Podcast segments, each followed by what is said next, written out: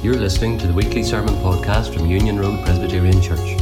For more information, join us on Facebook or visit our website at unionroad.org.uk. Well, I'll give you a moment just to reach for your Bible again there as we focus in on this passage in Hebrews chapter 7 today, in the fourth in our series entitled Among Us. Today, thinking about the fact that Jesus prays for us. The great thrust of these Sunday morning sermons at the start of 2021 has been that we have a Saviour who has been among us. That in Jesus Christ we have one who has walked where we walk, been tempted as we have, and even shares in the pain of our sufferings.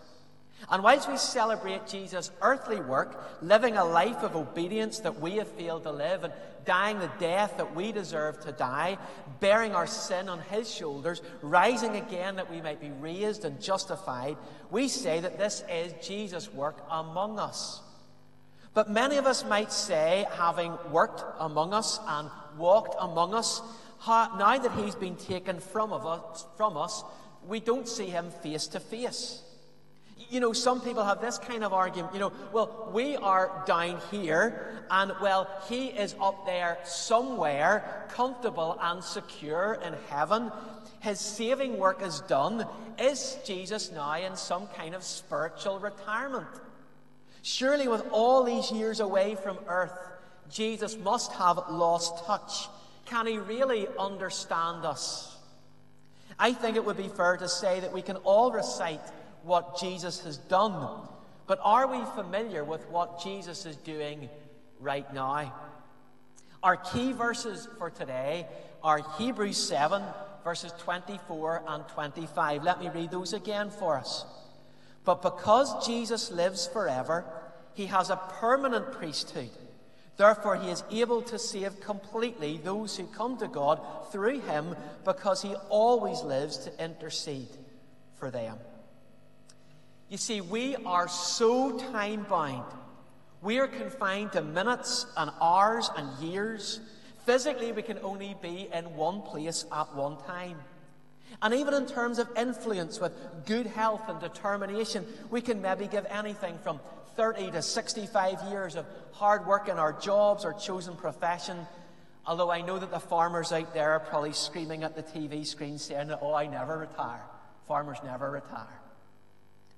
But you know, there will be a moment illness, circumstances, caring for yourself or others, competing demands of home life and family, accident or incident. In a moment, everything can change. Our current Queen Elizabeth II has had 14 prime ministers serve under her, and the relationship she had with them has ranged from Winston Churchill, whom she regarded as a kindly old uncle, to the Sir Alec Douglas-Home, with whom she shared a love for dogs and Scottish estates. Whilst her relationship with Sir Edward Heath was described as rather frosty, and for Margaret Thatcher, who reportedly found the traditional Prime Minister's September weekend in Balmoral Castle in Scotland totally painful. One observer wrote, A weekend in the country with aristocrats who enjoy riding and shooting and sports and games is Thatcher's idea of absolute torture. But most recently, the Queen was said to be very sad at the demise of Theresa May. And time doesn't allow me this morning to cover what good old Liz thinks of Boris. But the point is this Prime Ministers come and go as do school principals and ministers and bosses and head of departments and consultants and managers and coaches and sports stars and singers. They all have their time, and even family members and friendships come and go. Some are admired and loved or missed more than others. But the one thing we do note that stands Jesus apart from all the rest is Jesus is a permanent Savior. Jesus is a permanent Savior. Look at verse 24. But because Jesus lives forever, he has a permanent priesthood. You can read the rest of Hebrews 7 for yourselves later. It's a chapter that compares Jesus' permanence with the continual passing of the Old Testament priests from one generation to the next. The main point being priests come and go, but Jesus, our great high priest, lives forever. For you see, Jesus is a priest in the order of Melchizedek, not Levi, we read back in verse 11. And for those of you who know your Old Testaments well, Aaron was appointed to be the first high priest over Israel, to serve in the tabernacle and oversee the worship of God. In fact, we were looking at that last Sunday night in the book of Leviticus. He entered into God's presence once a year on behalf of the people on the great day of atonement. And it was always to be a priest, a high priest in the line of Levi, who were called to serve in that position, passing the responsibility from one generation to the next. But inevitably, every few years, a new high priest died, and another one was appointed in his place. But Melchizedek was a mystery man who appears out of nowhere to bless Abraham way back in Genesis chapter 14. He's described there as a priest of God Most High, and we know next to nothing about him. At a crucial juncture in the story of Abraham, this man who was a priest, and we're also told that he was a king, blesses God's people. And look what Hebrews 7, verse 3 says. If you have your Bible still, just flick back a few verses. Hebrews 7, verse 3 says, Without father or mother, without genealogy, without beginning of days or end of life, resembling the Son of God, he remains a priest forever. He, he was a complete mystery man, but he was a permanent priest. He was someone who resembled Jesus, and he wasn't one of the Levites. And you see, Jesus is more like Melchizedek than one of Aaron's descendants. Why? Because, well, Jesus is a priest. But he's a priest who didn't just bring a sacrifice to the altar, Jesus was the sacrifice on the altar.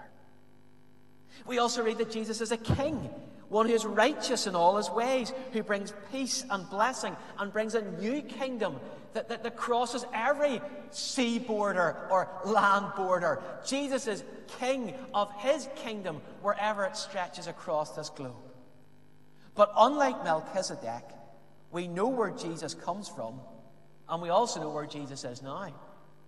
Jesus was one without beginning of days, and yet he knows what it is to see his life ebb away. Isn't that incredible? We have someone who we know is immortal, but yet he lived as a mortal and died on a cross, the giver of life, giving his life. That's why I find that first praise song that we sang this morning so moving. God, the uncreated one. And yet we read he was betrayed by a traitor's kiss. He, he died on a Roman cross. Jesus, God in human flesh, knows what it is to die. But we also know that Jesus is a father in heaven. But he also became a son on earth with Mary as his human mother which connects us as saved sinners here on earth with our divine human Savior. One of the things I, I noticed, first of all, when I moved to Magherafelt and began serving in La Comfort you notice how many people were related to one another. And anyone new into our church family has often commented to me that everyone seems to be related in some way. We all know who our cousins are, second, and some of you have masses of relations locally. And we know, spiritually speaking, who we are related to. If we trust in Jesus, we have this wonderful connection now with heaven. Jesus is connected with earth, but he's the Son of God. He's this radical connection with heaven. It's amazing, isn't it? We know where he's from, we know where he came, we know where he is now, and we're related to him. And that sacrifice for sin that he made has been paid for us, and it was acceptable before his Father. And now that he is raised and alive forever, we have no need to fear. No need to fear that Jesus will pass on his priesthood to someone else. We've no need to fear that Jesus will hand that responsibility on to someone else. He is our high priest forever. He has an indestructible life, we've read in Hebrews 7. We've no need to fear that a younger, less experienced priest will come and take over and learn the ropes. Jesus is a permanent Savior. You know, there's something by way of illustration and lesson for us that we have been trying to work out in our own hearts and minds these months that is right here and grounds us. Because none of us are sure what happens next. When will schools be back? What time does the bank open these days? I don't know. How long will these restrictions be in place? Do you think we'll be back in church before Easter? When can I get my hair cut? What day is it anyway? When's it all going to get back to normal? Let me tell you that politicians and preachers and scientists and schools and journalists, no one knows. It's pure speculation. Nothing's certain. Except this we have an unchanging high priest who takes all the worries. We have a man, as David described last week, on the inside. And all those fears are met in him.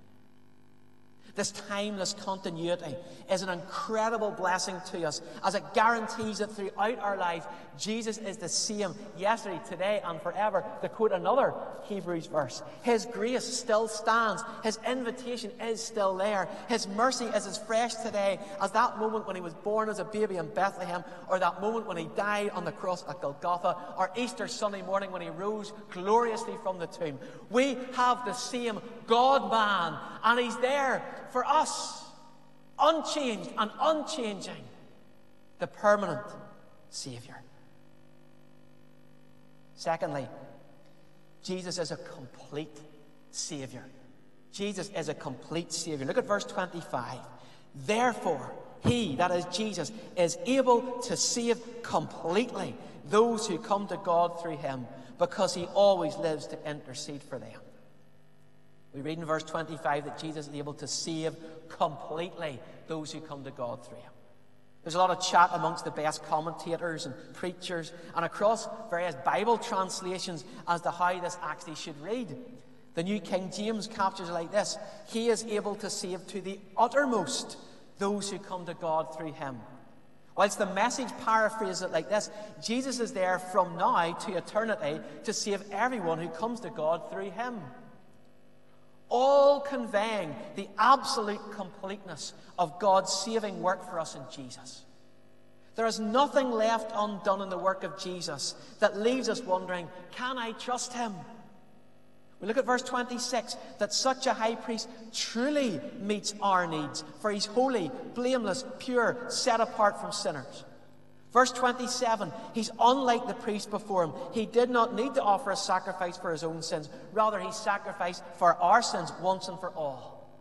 You know, we all tend to have one small pocket of our lives where we have difficulty believing the depths that God can reach into. We wonder if God can really understand our mess or our personal pain. And if truth be told, we don't fully believe that God loves us and Christ's grace can go deep enough or spread far enough. And when it comes to our sins, we say we're totally forgiven and we sincerely believe our sins are forgiven, or pretty much anyway. But there's always that dark part of us, even in our present lives, so ugly and beyond recovery, so we feel but read a word like to the uttermost. But that's God's forgiving, redeeming, restoring touch, reaching down into the darkest crevices of our souls. Those places where we either are most ashamed or feel most defeated. More than this, those crevices of sin are themselves the places where Christ willingly goes. His heart almost strongly draws him there. He saves to the uttermost, to the places that we think are impossible to reach or change. Listen, He knows. Let me just be really blunt. He knows exactly what you're like today. I don't, but He does. He knows exactly what you're like. He knows exactly what you're hiding. His heart is drawn out to the uttermost. And so we cannot sin or doubt or despair our way out of His tender care. Whoever we are, whatever we've done, no matter how recent or historical lying, jealousy, internet pornography, addictions, dishonest in business dealings, not truthful at work, downright lazy, or absolute workaholic, greedy for more, careless with little, treating your wife abysmally, frustrating your family constantly, grumbling, gossiping, recent or historical, or whether it be your own struggles at this moment, cancer or dementia, COVID or concerns, anxious or angry, finance or family, Christ can save completely and eternally. The devil wants us to feel beaten and condemned. He loves us to think, "Ha, you've blown it again, haven't you? There's no way back for you this time. He loves us to think that. Because for him, a good day, the devil is dragging us down, pulling at that permanent grey cloud of sin or sorrow over our heads as he whispers in our ears, Well, that's it. No hope for you now. Or, huh, he's let you down. He seems so far removed from you, doesn't he? And you don't deserve Jesus' love, so you might as well just forget the whole thing. Jack it in, forget it. But what he forgets, what the devil forgets when he thinks he's winning our hearts by actually wrecking our souls is this he's whispering to us, You don't deserve Jesus' love. But you know what? In that moment, he's absolutely right. Because the devil has got it right. Jesus gives us what we don't deserve and continues to offer us savingly what we've never deserved. And that's what the Bible calls grace. It's a very kind of deep, comprehensive, indescribable, uncontainable salvation that is offered to us in Christ. That's what it means that He can save completely. Look at those words again verse 25 save completely. It's very easy to miss, but it's in the present tense. He is able to save completely. It's not something done in the past, it's something that He continues to do right now. He is able to save completely. Jesus saves us not just in that moment of initial commitment, but moment by moment throughout all of time. In fact, I feel a great relief when I read this because this is acknowledging that I continue to sin. But even in heaven itself, we will only be there forever because Jesus is there forever. It is not as if Jesus' heart for us stopped beating the moment he reached heaven.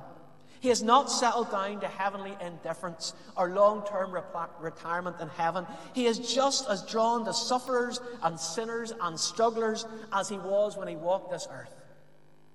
But here's the thing, and I love this Jesus doesn't just help, Jesus saves. That word, complete, he's a complete Savior, carries so much more weight than we're ever left to wonder at. For the Greek word behind this phrase literally means, and this is why commentators don't know how to translate it, literally means something like an exhaustive wholeness. An exhaustive wholeness. In other words, there are riches there in just a few words that will never be mine completely. In his purity, Jesus' one death replaced the billions of animal carcasses that were sacrificed in the Old Testament and the death of billions of people across all time in the guilt of their sin before God. That's what Jesus' one death replaced. All those animal sacrifices, but also it replaced the death that we deserved. But also in his infinity, this Jesus who created everything, all the 100,000 million stars of this galaxy, that are part of the 100,000 million galaxies that have many more stars out there. And right, try and put these together in your mind. When he hitched, I'll use that word advisedly, but when he hitched his infinity of power and infinite purity of God as he is to mankind when he was born and was known as Jesus, when he became man, when he hitched the two together, when his sacrifice for sin became sufficient and so, in his permanent and complete priesthood for us, it means it lasts forever. We are infinitely and eternally connected to a Savior from sin. Verse 26 says, Such a high priest truly meets our needs. What a wonderful little word. He truly meets our needs. How dare we expect to find our strength and salvation in anyone else? And yet, every day, we try. We try to make our families our places of salvation. But I say lovingly, our families will die and disappoint and let us down. Oh, we make our health our salvation. You know, I so often hear people say, oh, you know, your health's your wealth. No, it's not. Jesus is our only wealth. Health will fail. And our riches, our riches one day will all be left behind. Someone reminded me last week, you know, there's no tow bar in a hearse. And in our homes, in 50 years, those homes that we live in will either be demolished or they'll look like 50 year old homes. And our achievements in 15 years' time, let me say this lovingly and reverently, and I'm not discouraging you from doing any study, boys and girls, but in 15 years' time, no one will ask you what you got in your A levels. And in our reputation, in 70 years' time in Magherafelt, people will say, Sorry, David Leach, who? Who? It's the same for you. You'd be long forgotten. But in 100 years' time, where will you be? Answer that question in your heart just now before God. In 100 years' time, where will you be? Because you'll be here. You'll either be enjoying the wholeness of the complete Savior, or you will be eternally regretting the undeserved grace that He extended. We have a complete Savior. And finally, Jesus is an active Savior. In Romans chapter 8, verse 34, we read a similar verse to the one that's recorded here in Hebrews 7 in Romans 8:34 it reads, Christ Jesus who died, more than that, who was raised to life, is at the right hand of God and is always interceding for us. So what is Jesus doing right now? Well, the answer from Hebrews 7:25 and Romans 8 verse 34 is that he is interceding for us. But what is intercession? Well, it's when a third party takes up the case of another. let me put it in terms that even the boys and girls at home will understand. Imagine a boy in class who's been accused by his teacher of something he didn't do, and he's able to prove his innocence to his mum, who makes an appointment with the teacher to set the record straight and set things out. Mum intercedes. Mum steps in and speaks up for her son before the teacher. And Jesus also intercedes for us. He is active in his intercession for us because before his Father in heaven, he's an active Savior. He's speaking on our behalf. Now, some of us might become a little concerned at this point because it might lead some of us who are really thinking this morning to ask Was Jesus' work on the cross not enough to save us? Why does he need to keep speaking on my behalf even now? Was something lacking in that work that means that Jesus has to keep speaking up for us right now? No. Far from it, let me explain. Our faith in the cross of Christ and the risen Christ enables God to declare us not guilty, forgiven, justified, freed, sins atoned for, guilt swept away. But what Jesus does in the present, listen to this carefully, what Jesus does in the present is talk to his Father about what he's already accomplished in the past. Jesus' intercession is his ongoing conversation in heaven for us now, the ongoing application of what he accomplished for us here on earth. Yet again, it's the ongoing application of what he accomplished for us here on earth. For those of you who are glued to your phones most of the time, or think of getting updates by tapping a button or pulling down at the top of those little screens, Jesus' intercession is a little bit like constantly hitting the refresh button of our justification in heaven. Every moment of every single day, every second, Jesus continues to hit the refresh button on our behalf. It reminds us how powerfully personal our rescue actually is. But sadly, we have made our faith too much into a formula. You know, to be saved, you believe in Jesus' death for our sins and his resurrection for our justification, which is absolutely right. And we repeat it parrot fashion, though. And we end up turning our faith into just a mechanical formula. You do this, and you'll be all right. So that if we just hit the right buttons as described in the instruction manual that we call the Bible, and you believe the right things, then we receive our ticket to heaven, a life insurance policy against hell, and aha, that's it, it's all done. But that robs faith of its uniquely personal nature. Jesus Christ was born among us. Jesus Christ lived a, lived a perfect life instead of us. Jesus died for us. Christ rose again to bring us eternal hope. Christ ascended to heaven for us from where he now intercedes for us. Do you hear it? There's a connection. It's unique, it's personal, it's him for us. The same heart that brought him from heaven to earth, that took him to Calvary, is the same heart that now pleads for us in heaven. Folks, that does not mean that the Father is cold and that Jesus is desperately trying to persuade him to be gracious towards us. No. The emphasis here is on the Son's warmth, the Son's heart. And God the Father's deepest delight is always to say yes to His Son. And in turn, as the Father sees His Son and the Father hears His Son pray, the Father sees and delights in us. And the Father hears His Son's prayers and delights in our prayers as a result. We are so incredibly connected and bound up with Jesus as his people that his prayers become our prayers, just like his death was instead of our death. His rising again is for our rising again. His prayers become our prayers. Think of an older brother cheering on his wee brother in school sports day. And even if the wee brother is he's miles ahead in that final straight, the big brother does not stop hollering his praise. He is not content to sit and be quiet, but at the top of his lungs comes exclamations of encouragement and celebration and victory because there's a solidarity. He cannot be quiet and down. And so it is with Jesus, our elder brother. He cannot be quiet and down on our behalf in heaven.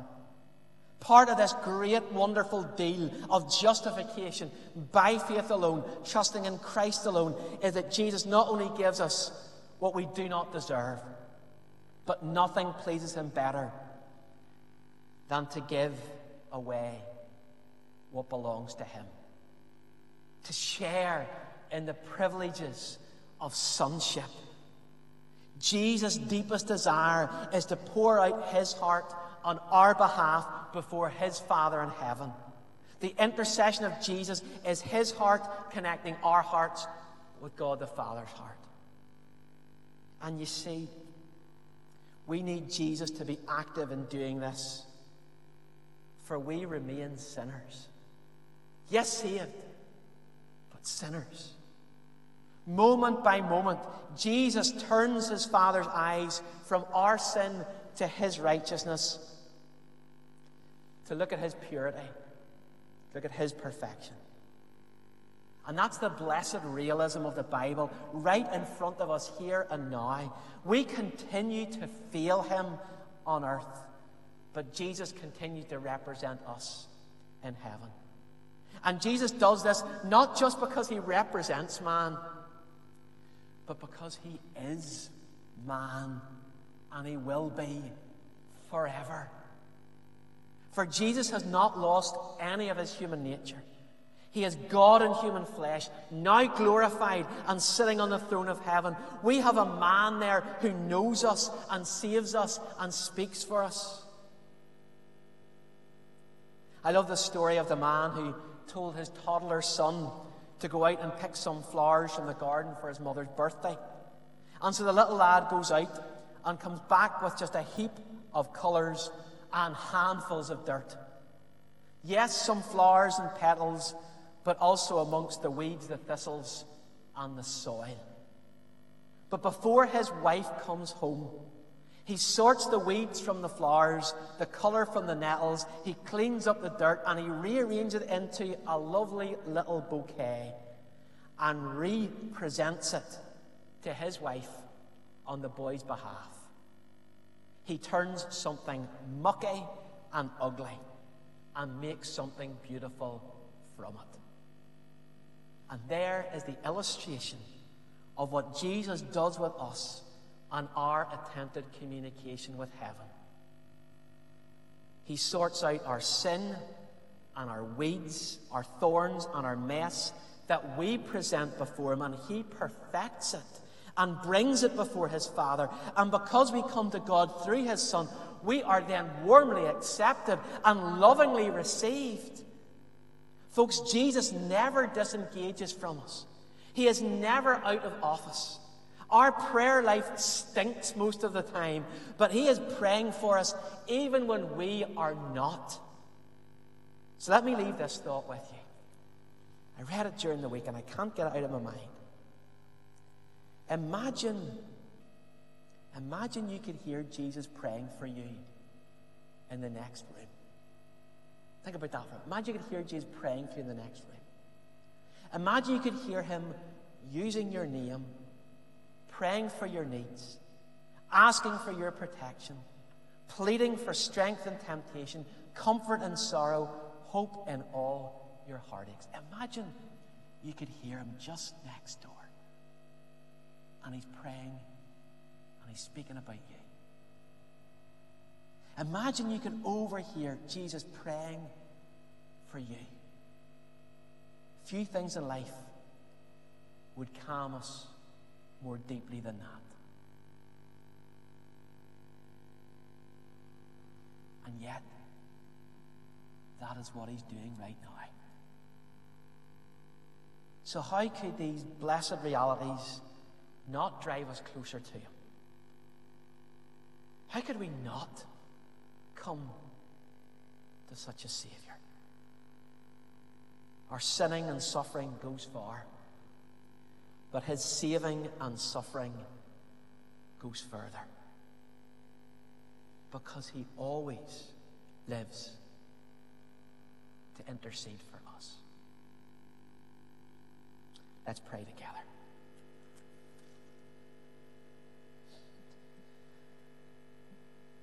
Lord, we come knowing that these prayers are totally inadequate. Because some of us are half awake, others are distracted, and all of us are sinful.